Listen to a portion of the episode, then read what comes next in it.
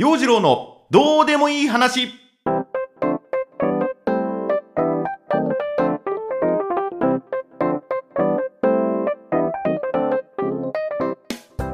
今週もスタートです。陽次郎のどうでもいい話。こんにちは陽次郎です。なんかおかしい。なんかおかしいんだよね。マラソン大会にエントリーしましたっていう風な話を前回しまして。でまあマラソン大会に出るからには一生懸命練習しなきゃなと。先週ね結構走り込みました。まあ、これからどんどんどんどんね寒くなってくるし今が絶好のジョギングランニングシーズンだと思って週4で走ってみました。入ったね。なんかおかしなスイッチ入った。でね今思い起こすとジョギングを始めた時は体も重いし足も遅いし頭の中でループするのは「走ろう走ろう僕らは元気」走るの大好きっていうまあ名曲散歩のリズムをちょっと速くしたくらいのテンポでまあそれでもポテポテ走っていたんだけど今は時々頭の中でロッキーのテーマ曲が流れてくる。ロッキーの中で流れてくるね。はい。ででででででででででとかね。で あの先週チャレンジしたのが家から走り始めて信濃川まで出るっていうジョギングコース。これどれぐらいかかるかなと思って。で、まあ、スタートして信濃川に到達するまでにだいたい50分くらいかかる。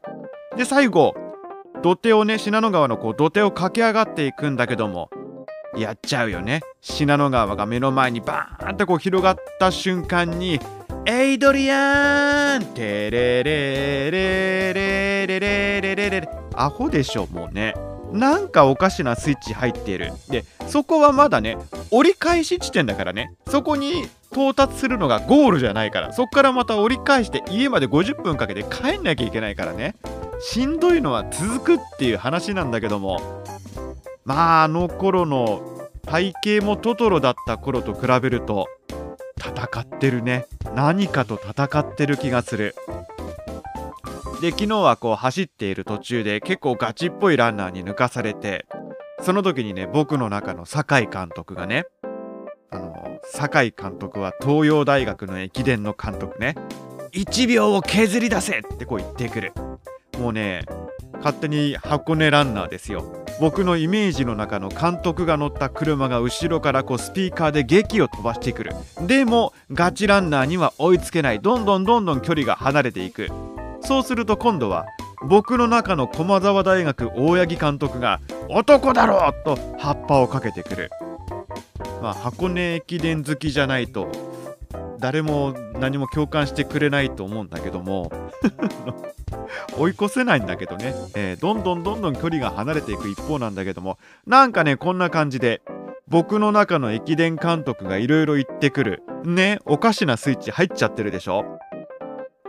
で実際に走り終わってアプリの記録を見てみると走り出しの時スタートした時はだいたい1キロ6分台で走ってる。まあそんなペース刻んでたんだけど慣れてきたりこう僕の中でロッキーがかかってきたりあの、酒井監督や大八木監督が出てくると あの大体3キロ過ぎくらいかな。1キロ6分を切っちゃってるんだよね。はあ。でアプリに記録するのってのはこの4月から始めて45678907ヶ月か。7ヶ月くらい経って4月の時点で1キロ7分台とか普通に出していたのがこの7ヶ月でね6分切ってるんです。昨日おとといとねキロ6分切ってました。確実に足が速くなってきている。調子に乗ってきましたね。やばいですね。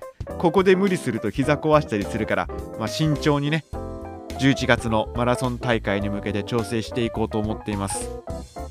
そんなわけで、まあ、がぜ自分の中で盛り上がりを見せている魚沼コシヒカリ紅葉マラソンに向けてのいろいろを今週も喋っていこうと思います。陽次郎のどうでもいい話。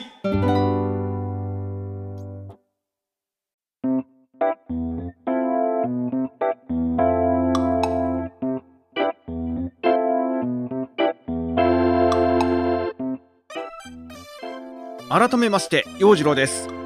そんなわけで気がつきゃマラソン大会まで1ヶ月を切っている。コロナの影響でブクブク肥えた体を絞るべく始めたジョギングダイエット。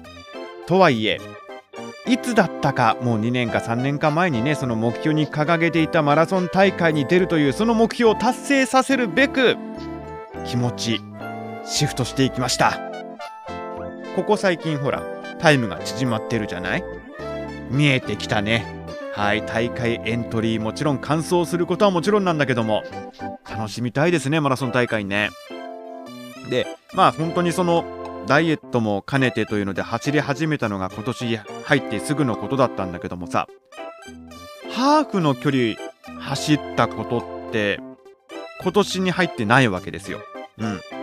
人生でもハーフマラソンに出たのは一度だけ。だから果たして今回ね、エントリーしたはいいものの、ハーフマラソンのあの距離を走りきることができるのか。不安だよ心配だよそんな距離走れないよってね。あの、僕の中の善逸がまた震え上がっているんだけども、ここは雷の呼吸で何とかするしかない。すみません、昨夜、鬼滅のテレビ見てたんで、例えがどうしてもまたそっちに行っちゃう。ね。あと、走ってるとさ、リアルチュン太郎が道にいるんだよね。可愛いよね。まあ、そこを避けながら走っていくんだけども、最近のスズメってさ、なかなか逃げないね。まあ、逃げていくんだけども、なんか走って近づいてきてもギリギリまで水浴びしてたりして。あと、スズメの数ってやっぱ全体的に少なくなった気がする。まあまあまあ、それはさておきね。で、昨日、おとといと走ったのが、昨日か、昨日走ったのが、今年最長距離。最長距離走って、それがアプリの表示だと、17.5キロ。走った時間が1時間42分。で、ペース、平均ペースで1キロ5分45秒で走っていたと。で、これさ、もしこのペースを続けてハーフ走り切ったら、だいたい2時間10分15分くらいのペースなんじゃない？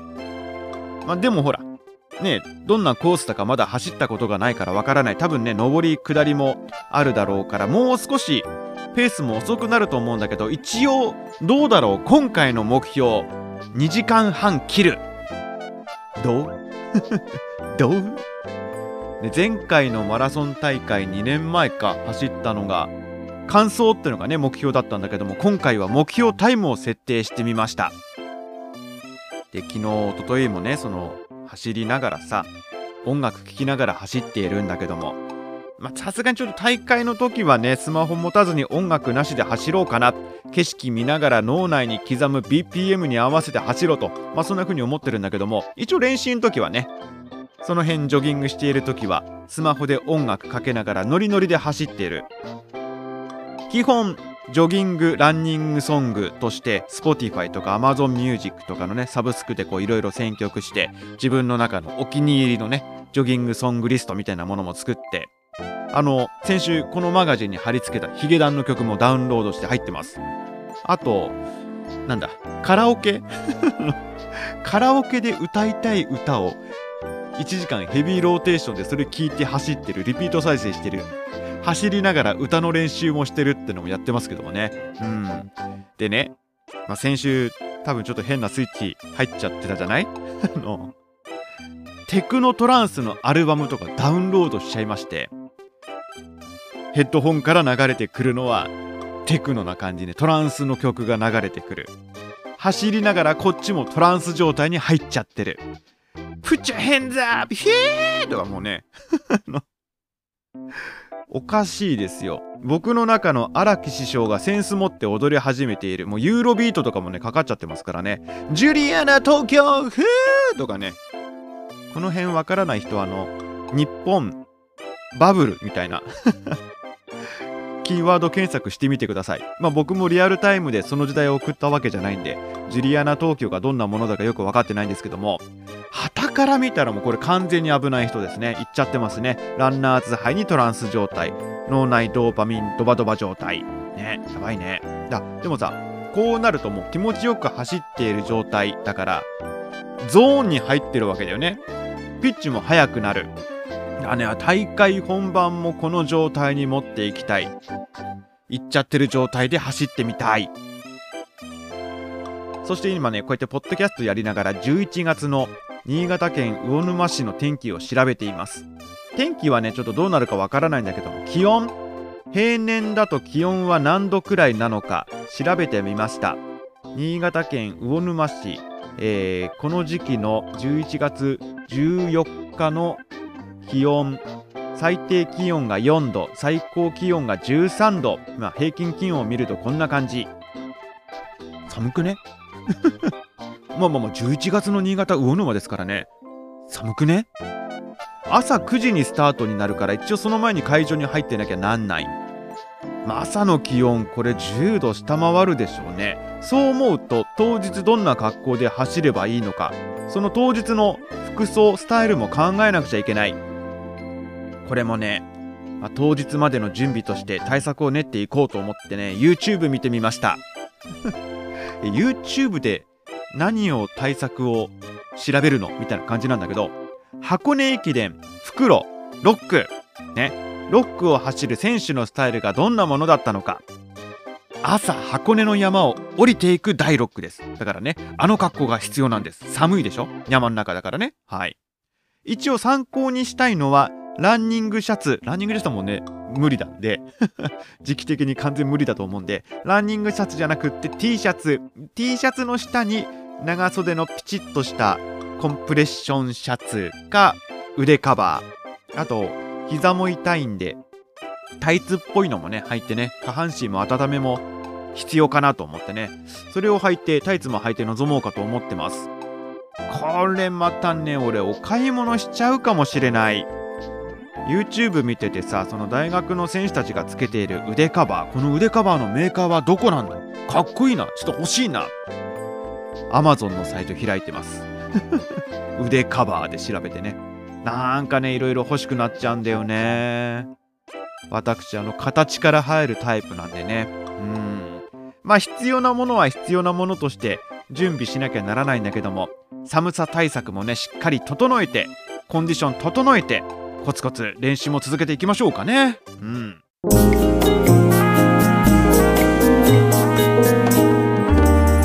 陽次郎のどうでもいい話。お届けしてまいりました。陽次郎のどうでもいい話。今回のマラソン大会へのエントリー。陽次郎頑張ってマラソン大会走るよプロジェクト。と題して、まあ、練習はもちろんなんですが必要なものを買い揃えたりいろいろ準備をしていってね走りきった後は温泉使ってお家帰ってビール楽しみたいと思っています。こうねなんかやろうって思った時にプロジェクトってこう名前付けたがるんだよね。そうするとこうやっていることが壮大な感じしてこない？ねあのプロジェクトという言葉に惹かれてしまう。はい。新潟ショートストーリープロジェクト。ただいま絶賛。クラウドファンディング実施中です。新潟のエッセンスを盛り込んだ2000文字程度の短編小説を募集し書籍化に向けて頑張ろうというプロジェクトなんですが今初版本制作に向けて進行中です。この初版本新潟県内の図書館とか施設とか、まあ、カフェとかに置いてもらおうっていうことでねそのための資金をクラウドファンディングで募集しています。初版本非売品扱いなので、まあ、売るとなると第2版からになるんだけれどもまずは多くの人に新潟を題材にしたこのショートストーリーを手に取って読んでもらいたいっていうねそんな思いでクラウドファンディング始めています。ノートのマガジンにもクラウドファンディングのサイトも貼っておきますんでぜひそちらもご覧になってください。そしてご支援のほどよろしくお願いいたします。週間天気見ますと今週朝の気温10度下回る日も続きそうですね。いよいよ秋も深まって冬に入っていくぞっていう風な感じがしますが今週もね、まあ、無理しないでジョギングランニング頑張っていきたいと思います。陽次郎のどうでもいい話ポッドキャスト。今週はこんな感じで終了。来週の月曜日またお耳にかかりましょう。お相手陽次郎でした。それではまた。バイバイ。